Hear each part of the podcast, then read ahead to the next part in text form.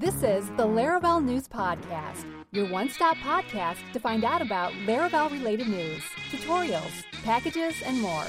Here are your hosts, Jake Bennett and Michael Dyrynda.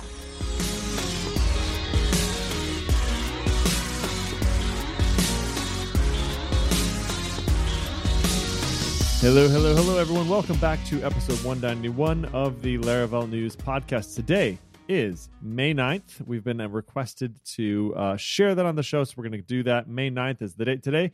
Quick shout out to Honeybadger. Honey Badger is error tracking for all of your Laravel and other various application needs. They do a great job. They're bootstrapped, they're amazing people, and we would highly suggest you go check them out at honeybadger.io. With that out of the way, my friend, you've got a lovely purple sweater sweatshirt on today, Yeah. and you've got also a uh, little electric necktie there. It looks like because you got some your, your neck is hurt, so Old man injuries. Some, uh, Yeah. a heating pad, old man injuries. I'm with you on that, dude. I'm with you. I've been playing basketball on Sunday nights, and um, you know, all of a sudden your knee will just hurt when you wake up the next Yeah. day, Yeah. or the three day recovery, or your whole body when you're done when you're done playing. Dude, it's been so fun though. I've really enjoyed it. Yeah. um, it's been good. Like when else do you run for like an hour and a half straight? Yeah. you know, Yeah. It's just it just doesn't happen. keeps you And so it's a great workout and exactly, exactly. It was it's been super fun. So Mother's Day this next Sunday, so we're gonna have to cancel. But yeah, especially when you're not particularly good, and like it's lots of Mm. back and forth, and it's just running, miss shot, rebound, running the other way, miss shot, rebound, running, mm-hmm. and it's like because Yeah. we're coming into winter now, it's colder, so you usually start a bit slower, you know, in terms of getting a shot to drop, sure, sure. turnovers, things like that, because it's cold and it's night, and you don't, you know, you don't really want to be there. And then, so it's a lot of that back and forth. And you're just like, I just want to go home and go to bed. Once you get into it, it's fine. Yeah. yeah, just take a little bit of time. Yeah. So it's for us. It's getting warm again now. Yeah. you know, Yeah, like you. we're in opposite seasons. I was just saying to someone that it feels like we skipped summer. Like we didn't really have a hot summer this year, and and then like we've gone straight into winter. So it's technically autumn now, but it's just cold. Weird. And I was home by myself. Yeah. Uh, the wife and kids were at childcare and at work, and so I was working from home by myself. I'm sitting here with my my Titan blanket on, keeping myself warm because I'm not turning the heater on the whole house just for, for me being here by myself. It's just it's getting Yeah. there.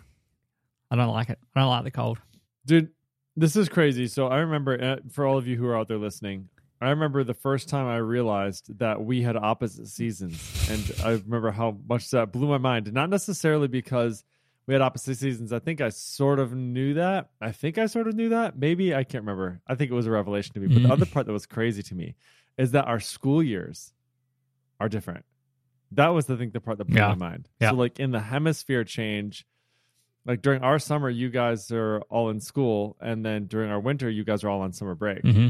That that that blew my mind. I couldn't wrap my head around that one. So, anyway, it's always fun trying to flip my brain around, trying to figure out where you're at Yeah. with uh, your calendar and your seasons and all that stuff. So, hey, shall we get down to it? Let's do it. We've got uh, a shorter show today. I always, you know, I hate to say that because it always ends up turning into not a short show. Uh, but we've got one release here, 10.9. We'll start with that. Laravel team has released 10.9, several new features and enhancements.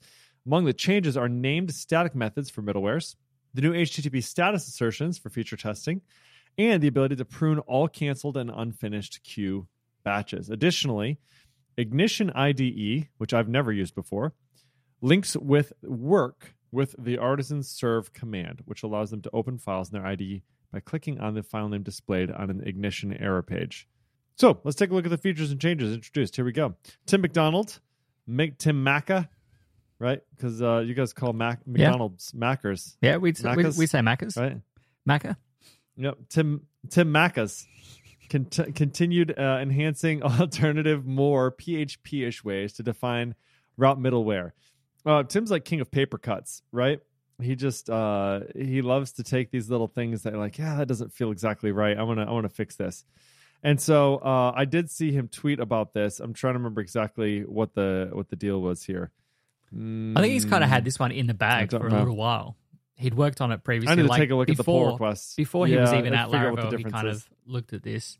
But it's rather than using the string, you know, the strings for the middleware, you can now pass classes and, and things like that, just so that it's a little bit more explicit, bit more Ah, PHP yes. native, and also it gives you like the IDE Oh, support sure. so that you can click into the class and see what it's doing, or you can click into the the static methods so you can look at those things. That is as well. right. Yeah. Yeah. So before, what you had to do is you sort of had to, in your, I think it was in your route service provider, I think is where it was defined. You'd have to set up, um, you'd have to associate like a string with a middleware class in that Mhm. route service provider. And then inside of your uh, routes file, your web.php or whatever, uh, you would have, if you tagged like a middleware onto a route group or just onto a route by itself, you'd have to use those string references in order to be able to pull in those different middlewares. But yeah, Tim made it possible so that you can actually just use the specific class. So you could say instead of an authenticate string, you know, string Mhm. authenticate, you can now pass authenticate class. Um, and then you can also, in, in this specific example, uh, with authenticate, there is different types of guards that you can use. So you can have, you know, a web guard, an API guard. You can have different guards like that. And so with this new pull request, you can also specify those uh, by using a magic using static method. So authenticate uh, double colon using web, and that will allow you to specify a guard.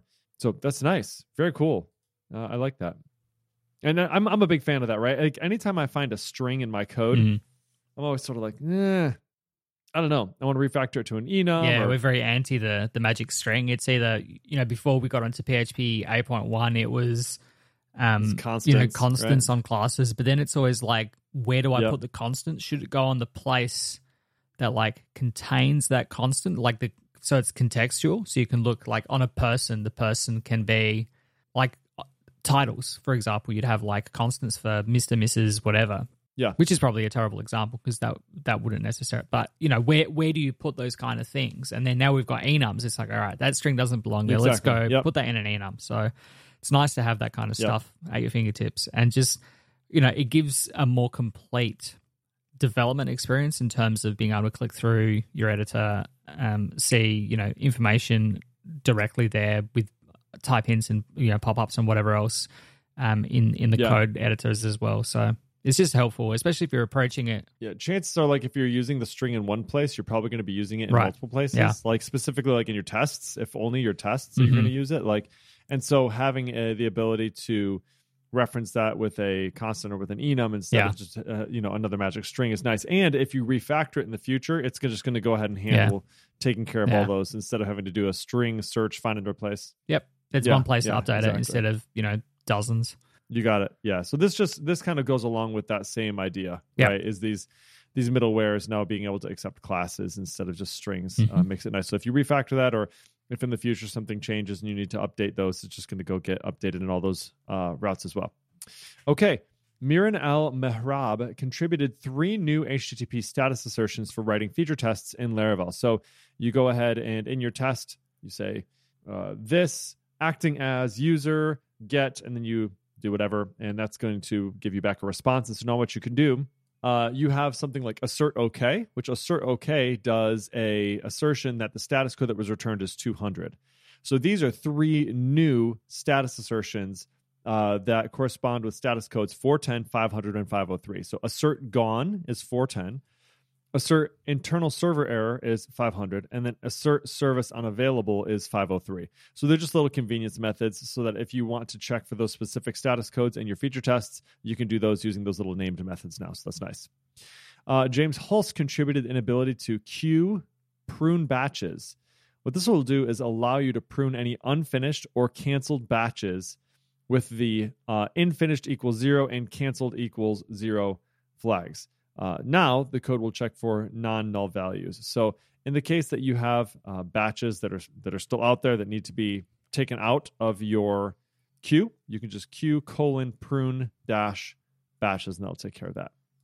Okay, yeah, we have this uh, Ignition IDE links, uh, which I suppose is relevant if you're using that Ignition IDE. I'm not sure what that is. Do you know what that is, Michael? No, you I'm used not, that before? not heard of it myself. Yeah, me either. So I'll have to take a look at it. I, I'm not sure, but basically, what this I don't think it's Ignition is an IDE. I think within Ignition, which is Laravel's error, you know, the error page you get, the IDE Oh, links, being able oh, to yeah, yeah, say yeah, where you know to, where the path is to the so that it can basically take you to that code within within the context of your editor. So you can open, you can click on the. Ah, I'm reading you know, now. the An the ignition error Right. page. Yes. Yes, yes, sure, yes. sure, sure. Okay. Yeah, that was that was route that was uh, worded a little bit odd. I see. Additionally, ignition IDE links, Mhm. not ignition IDE. Okay. Right. Yeah, I read yeah. it wrong. So if you're Sorry, using folks. Artisan Serve, Sorry, sorry. which is you know Artisan Serve just fires up a, a, local like PHP native um, Mhm. application server, so you can just go like HTTP Yep. one twenty seven zero zero one colon eight thousand. So this is just to say like when you have one twenty seven zero zero one, the files are in you know users Jake code whatever, so it knows where to find those files. So that's that's a handy. We got there. That's really nice. we got there. Yep, we got there exactly. You got it. And you can do that by passing um, through this ignition local sites path uh, environment variable to Mhm. the artisan serve command, which then will, you know, uh, use that path when it's uh, rendering those ignition pages. Mhm. Okay, folks, that's what it is. That's 10.9. That's all of it for uh, the release side of things. And so let's move on to the news. Yeah. Uh, just one item here today, written up by our fearless leader, Eric Barnes. And this is uh, using ChatGPT to ask a question of the Laravel docs. It's a new project by Cosme Escobedo that uses ChatGPT to generate answers from the official Laravel documentation to questions. So, trying it out, Eric asked, How can I validate a required email and make sure it's not already in the user's table? And this is what it pre- presented with him. And it goes through, um, assuming that you already have set up email verification as described in the context, you can use Laravel's built in validation rules to validate the email addresses and ensure that it does not already exist in the users table. First, add email to your registration form with the required and unique validation rules. And it goes through showing you the examples on where to use the rule.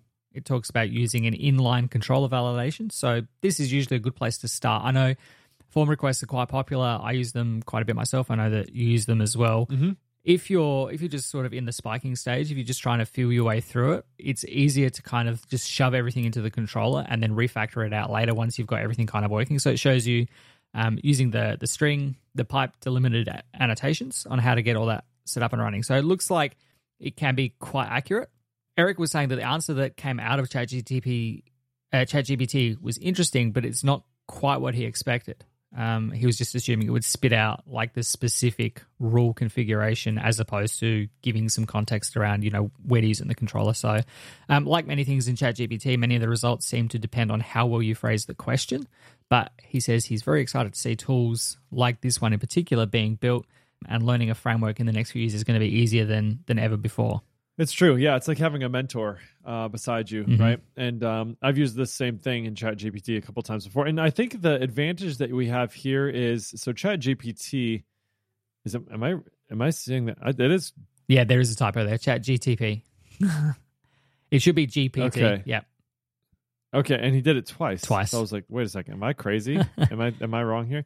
Okay, ChatGPT. Um, it's a large large language model that was developed, but is sort of time constrained, right? It's Mhm. not continuing to look at internet references unless you train it to do so, which I think is exactly what uh, Cosme Escobedo did.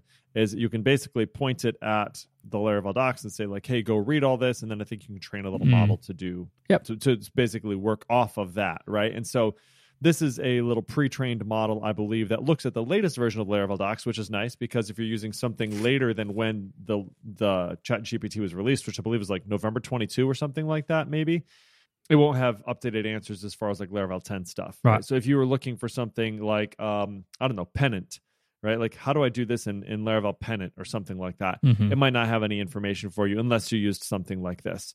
I haven't tried it out yet. Actually, I did try it out one time, but I just only very briefly. I saw it on Twitter and tw- clicked through it. So, so you have that. Okay, on to packages, shall we? We shall. Go for it. All right, so we have this package creating repeatable models with Laravel recurring models. Sometimes you need data to repeat on a date interval, like a standing calendar appointment, a weekly event, or a payment schedule. The recurring models package for Laravel is the ultimate solution for adding recurring functionality to your Laravel models. So you can say model repeat daily, model repeat weekly, model repeat weekly on Sunday, Monday, Tuesday. And basically what's happening here is when you repeat a model, the start date is calculating calculated using a starts at method on the model. Or you can specify the start date uh, yourself by passing a starts at uh, method onto it. You can also set an end date when the recurring model should stop.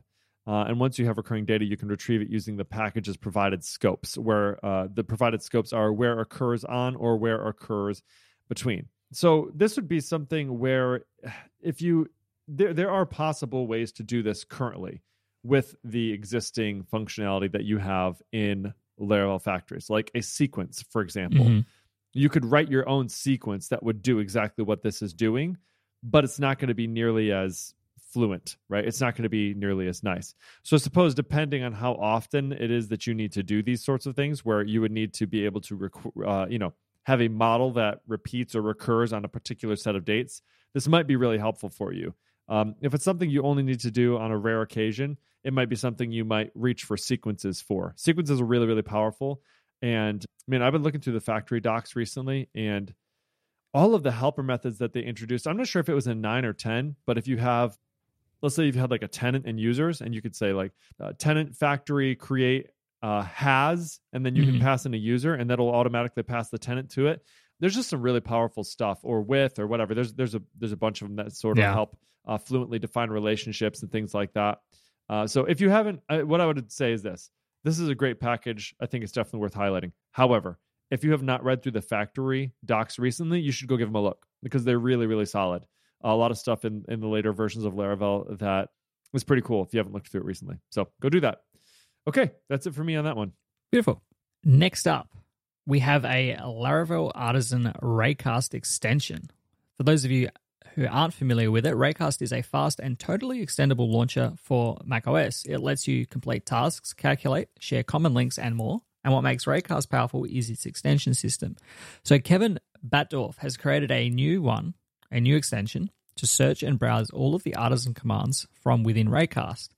Not only can you browse all the commands, you can also switch Laravel versions to get documentation on whatever version you're currently using. So this is, you know, if you're wanting to look up uh, what's available, it gives you a nice uh, fuzzy search to do that. So you can search for cache colon, it will give you all the cache options. You can search for migrate, it will give you all of that stuff, and it gives you context around usage, the the method signature, the options that you can pass to it, any arguments that you can pass to it, and things like that um, handy if you want to, you know, just pull up Raycast and, and look in there rather than having to, you know, open up the terminal and go into Artisan or, or things like that manually. Um, just a nice little quality of life thing to check out there. So I have links to that in the show notes for you. I just installed it. There we go. There you go. Oh man, I'm getting all sorts of good stuff. I've got, I've got, I just got um, Laravel Docs extension, Laravel Forge extension, Laravel Artisan extension, and Laravel Livewire extension. All sorts of good stuff. Hmm. Very cool. Yeah, all sorts of good stuff. Raycast is cool. I, I've I've liked using it. I have actually both Alfred and Raycast installed at the same time right now. I've bound one of them to command space and the other one to caps lock space because I wasn't ready to give up Alfred. But slowly, Alfred stuff just keeps breaking and dying, and I slowly just am switching over to Raycast. So Yeah. Yeah. when when a, when a plugin breaks on Alfred, I don't try and fix it anymore. I just go find the replacement in Raycast and install it, and then try that. You know, so it's um it's an inevitable thing. I think the thing I like the most with Alfred is the I, the thing I use the most for sure is their clipboard. hmm Um, yeah. Clipboard history. The clipboard history. Yeah. Yeah. I use that all the time. I don't know if Raycast has that or Yeah. not. If they do, maybe some Yeah, point I'll switch over. It does that. That's the- I, I use the clipboard history in Raycast all the time as well. Oh, do you? Okay. Yeah, maybe I need to switch over to that. Yeah. Okay. Well, let's move on, my friends. Postgres. Okay, so you know what? Am I saying that right? Is it Postgres? Yep. That'll do. Is that how people say it? Okay. So this is a little bit different. It's not Postgres, it's posts Postgres SQL, No, same thing. Which is is it? Yeah. Is it the same thing? People Yeah. just typically don't write out the whole thing. Yeah, typically, It's just you know, people say Postgres. It's usually in reference to PostgreSQL. PostgreSQL. Mm-hmm.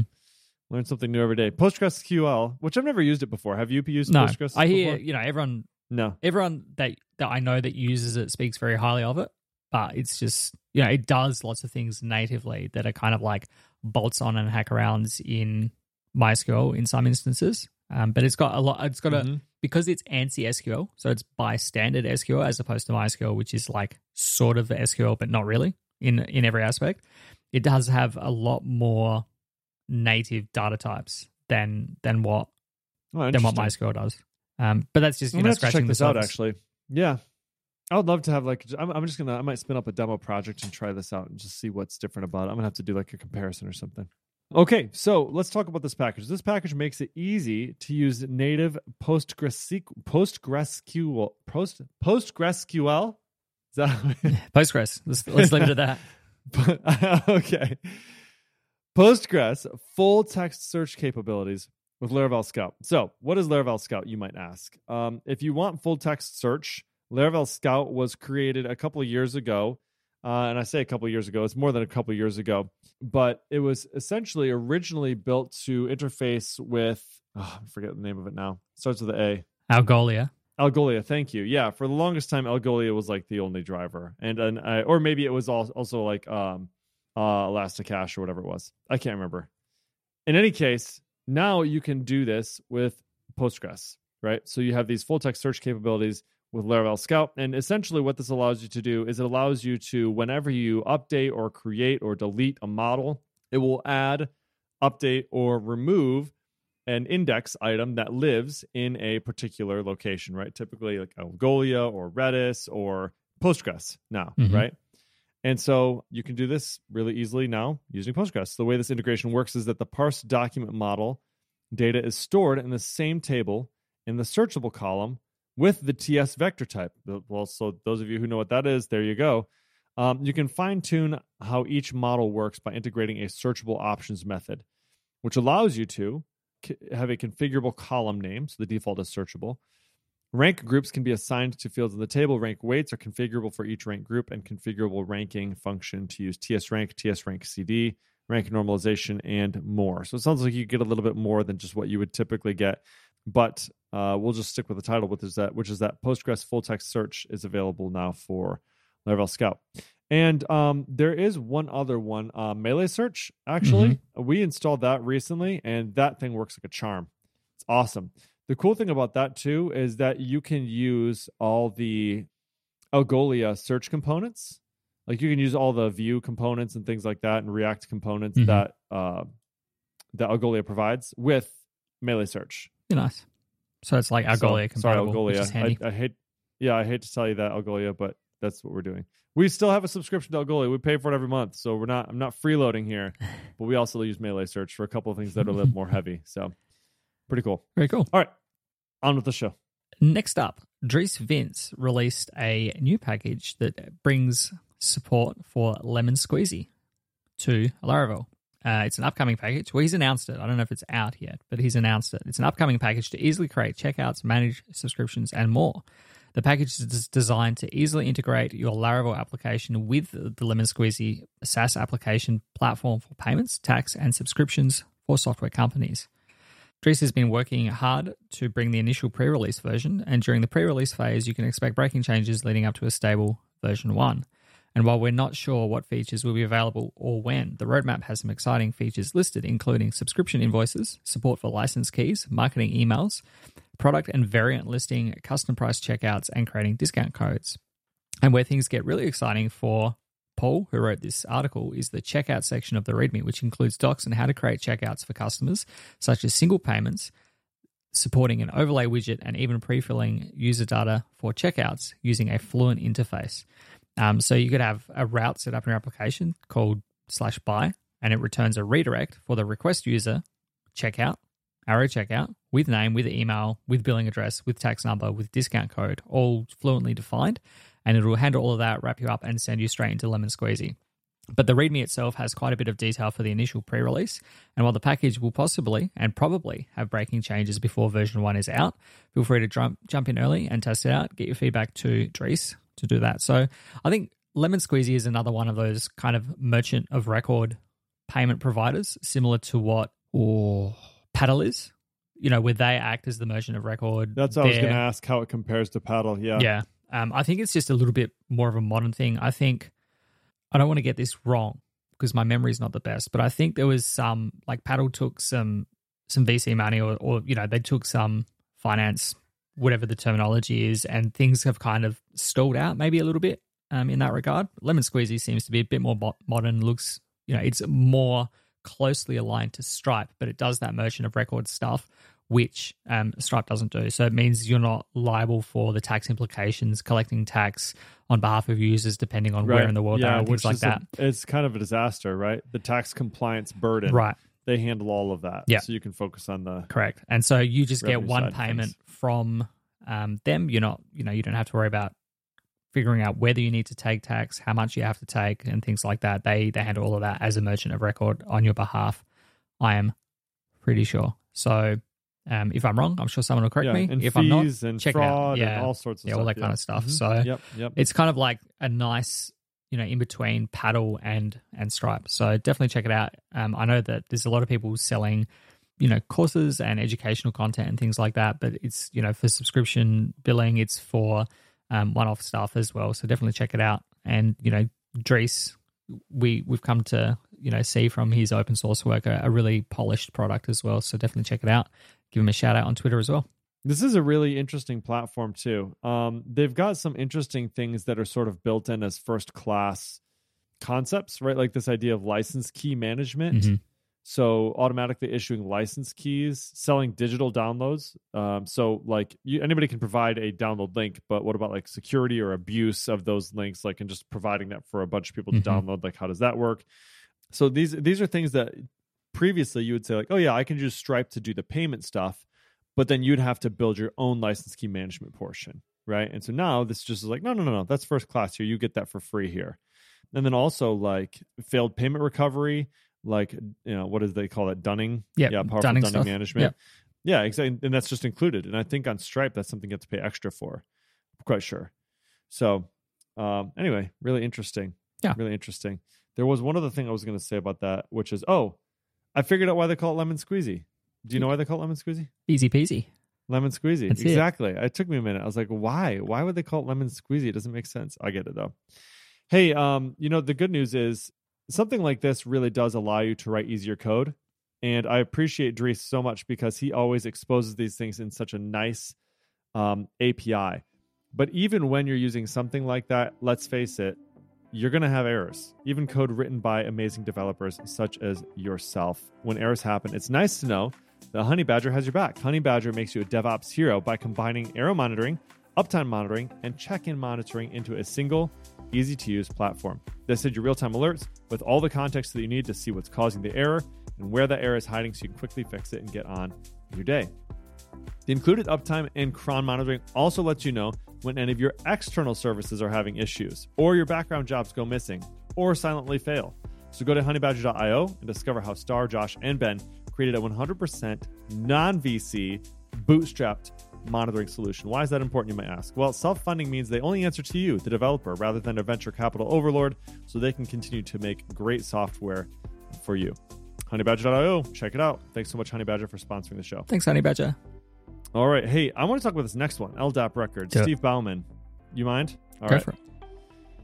We've been using actually a different package for this, and I'm sort of like, I don't really want to use LDAP anymore, but if I have to, I'm going to use this package. So, this is a fully featured lightweight directory access protocol. That's what LDAP stands for, uh, or yeah, lightweight directory access protocol framework that helps you quickly integrate LDAP into your PHP applications. Uh, it recently released version 3 and thought it'd be a good time to share this package with all the folks who might have to interact with LDAP providers on the regular. So it includes an active record ORM and it ships with models for popular LDAP directories such as entry, user, group, printer. Uh, so these are all models that are presented or um, you know available inside of this package. You have open LDAP models like entry, user, group, and organizational unit, an OU, and free IPA models like entry, user, and group. So it kind of covers uh, these different LDAP directory types, right? Active Directory, Open LDAP, and free IPA. The models also support relationships, model accessors, and mutators, and a powerful model query builder. In addition to the models, this package has other features like authentication or fluent filter builders, multi domain ready, has query caching, restoring deleted objects, event handling and listening for LDAP actions, logging events, testing, support for LDAP, and more.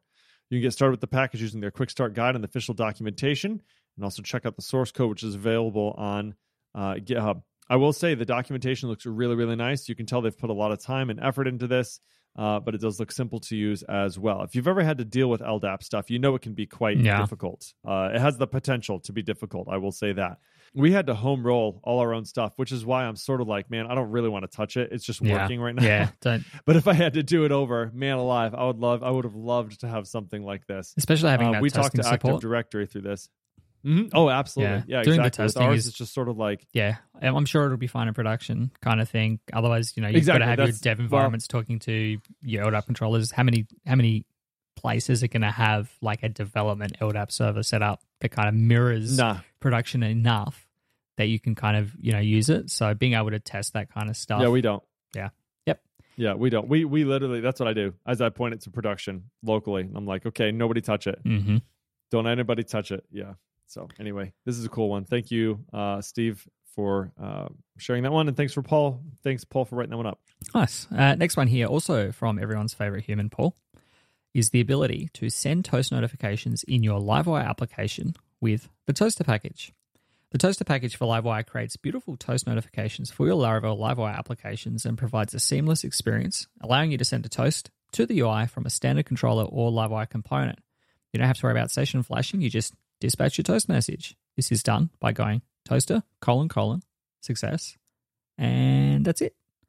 So let's say you have a controller creating a database record and afterward you want to redirect the user. You can use the library to send a toast message by chaining onto the redirect. You just do redirect, colon, colon, route, arrow, info, whatever you want to put in there.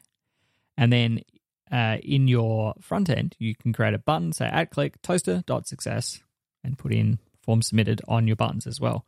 So if that was unclear, which I'm sure it was because it sounded unclear as I was hearing it back in my own voice, um, you can learn more about the package, get the installation instructions, and view the source code on GitHub. Look, they look pretty. They seem pretty simple to dispatch, and nobody really wants to implement toaster notifications themselves. So check that out. Okay. Last item we have here is a tutorial from who other, who other but Steve McDougall, the man himself, Steve King, the king, as we call him around these parts. Uh, but he's got a tutorial called Small but Powerful CLI Apps with Mini CLI. So, um, building CLI applications, as he explains here, can be a lot of fun, right? You don't have to worry about a UI. You don't have to worry about getting any of that set up or Tailwind.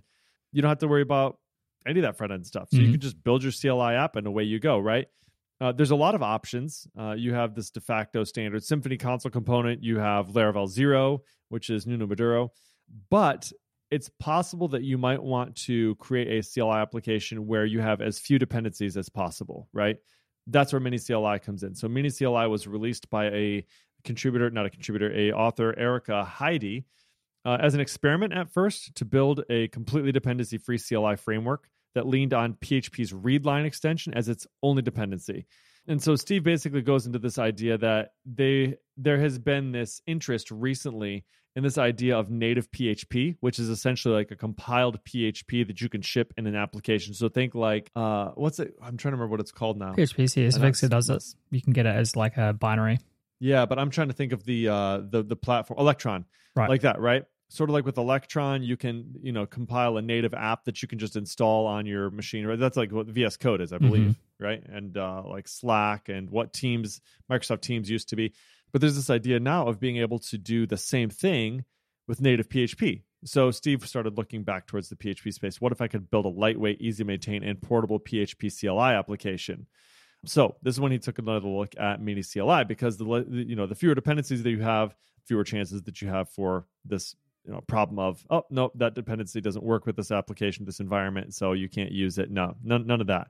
So he had, goes through his recommended approach for building a Minicli application and uh, kind of walks through the different steps for how you can go ahead and get started with that. So if that's something that you're interested in, Steve always does an excellent job. Um, this is a quick one as well. It's only a few minute read, and if that's something you'd be interested in, you should definitely go check that one out. Dude, this native PHP stuff is pretty cool. Yeah, right. for I'm sure. getting excited about it. It looks really interesting, and it's so funny because some people are like, "Why? Why are you doing this? Like this doesn't make any sense. Why? There's already solutions for this. You Yeah. know, Electron or whatever." And it's like, well, I want to use PHP. Like, Yeah. I, I want to use the tools that I love to use Yeah. to create applications. Don't don't want to have And to learn. That's it. I mean, that's yeah, uh, like you don't want to have to learn how to use JavaScript to to build that kind of stuff. you know, if, Yeah. if you're a predominantly, you know, back end PHP developer and you don't really Right. like that, don't want to do that, you know, being able to simplify your tool set to be able to build this kind of functionality, you know, to ship an application to users, you know, it might be something that they don't, that they're restricted for that. You know, and it just depends on your persistence layer as well, I suppose. You know, how you're going to Yeah, I, save that I stuff. I think like with with this, I was thinking it's probably going to use like some sort of SQLite database in the back. That's what I would Yeah, it depends right? on how you how you're sharing stuff, right? If you need to persist that, if it's like one, cli like if it's the application, but you've got multiple people using it, I can see a, a scenario where you'd still need some Hmm. kind of Ah, sure. you know External ex- persistence external yeah. persistence, but yeah, But even with that, like it with Laravel, you can still, you know, you can connect to a resource outside of, Yeah. you know, obviously that's what you do every time you connect to a database anyway. You just connection string and away you go. Yep. You still have to have like an env. So I don't know. There's so there's some interesting challenges, right? A lot of those challenges are already solved with, you know, like Electron stuff solves those env things. It's not a big deal, right? It's not too bad. No. Um, so Marcel Po- uh, Pociot has been working on a lot of that. It's been interesting to kind of follow along and watch what's going on there. But as soon as he starts uh, putting some of that stuff out there where we can start using it, I'm, I've got some fun ideas. Some applications we've currently bought, got built in Electron that I would love to be able to replace with mm-hmm. a native PHP application. It'd be Nice. pretty cool. And and with Livewire and, and all that stuff too, it's like you can still get that front end snappy SPA feel without having to have a whole bunch of um, JavaScript stuff in there. Yeah. just use some Livewire. There's some Livewire in there. yep, Well, hey, I think that brings us to the end of the show today. That's a that was a shorter one today. It is. That's but it. uh it is. That's all that's all the, that's all she wrote. All right, this is episode 191. Show notes for this episode can be found at podcast.laravel-news.com slash 191. Uh, hit us up on Twitters or at Blue Sky. Just kidding. Michael, do you have Blue Sky yet? no, someone someone will send me an invite No. one day. I I had one today and I had to send it to TJ. Sorry. Yeah. I only had one. Sorry, dude. Uh, anyway, you can hit us up on Twitter at Jacob Bennett, at Michael Dyrynda, or at Laravel News. And if you liked the show, we would appreciate if you'd rate it up in your podcatcher of choice. Five stars would be much appreciated. Sorry, dude. Don't hate me. Oh, it's fine. I see that look. It'll get I there. see your, we'll get there I see your face getting more and more red. You're just so mad at like me right now. it was the same thing with Mastodon, right? I went on there to secure my Yeah. handle, and like I used it for a couple Mhm. of weeks, but you know, and then I went back to Twitter, and and now they've kind of. yeah, exactly. I was using Spring for Twitter, which they had like a beta that you could install, and you could put in your own API keys, and and that way you didn't like run into those Oh, okay, application wide Yeah. limits. But then all of that got shut down, and now I don't really have access. Why? Why do they do that? I don't understand. Like, if you're Money. paying, Yeah, Well, I know, I know, but wasn't it like I don't remember what the drama was. It's like you have to pay some inordinate amount in order to be able to have enough access to the API or something. I'm not sure. What is Yeah. it? Is that what it is? yeah. I think Even like if you're like a Twitter Blue subscriber, you don't have API access there's or what? there's a there's a free right there's a free tier now which gives you like some nominal or some you know some basic access to you know which for an individual is fine but they've kind of broken the developer website where you can't actually get in.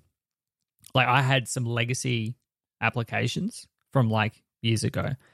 And so that push you know i've got four apps but i'm only allowed to have one. But i can't actually access the extra apps to delete them in order to be able to like upgrade upgrade my plan or whatever to the basic the current basic tier. So it's a bit bit annoying um so i just like checking. It's, I think some of it is intentional too. yeah of course it is Right, I think it's intentional, right? Because what they were trying to do is they're trying to like rid Twitter of all the bots. Is Mhm. I think the idea, right? And so they're wanting to make it prohibitively expensive right for people who aren't very serious. But I mean, obviously, there's a lot of you know innocent casualties along the way Yeah. with a bunch of companies who have built their entire business on top of the ability to be able to interact with Twitter through an API. or even like you know wa- But- warning alert systems and things like that storm warnings that that would post to twitter like i think some of that stuff's been rectified now but it's just brazen i i get Yeah, i get I that mean, they like, need to you- kind of fund the platform but i think well, fund to the platform, but also get rid of all the bots. I think that's the right. It's definitely fund to the platform, but also Yeah. stop all the spam and garbage Yeah. and whatever. i i don't i don't think they've stopped the bots to be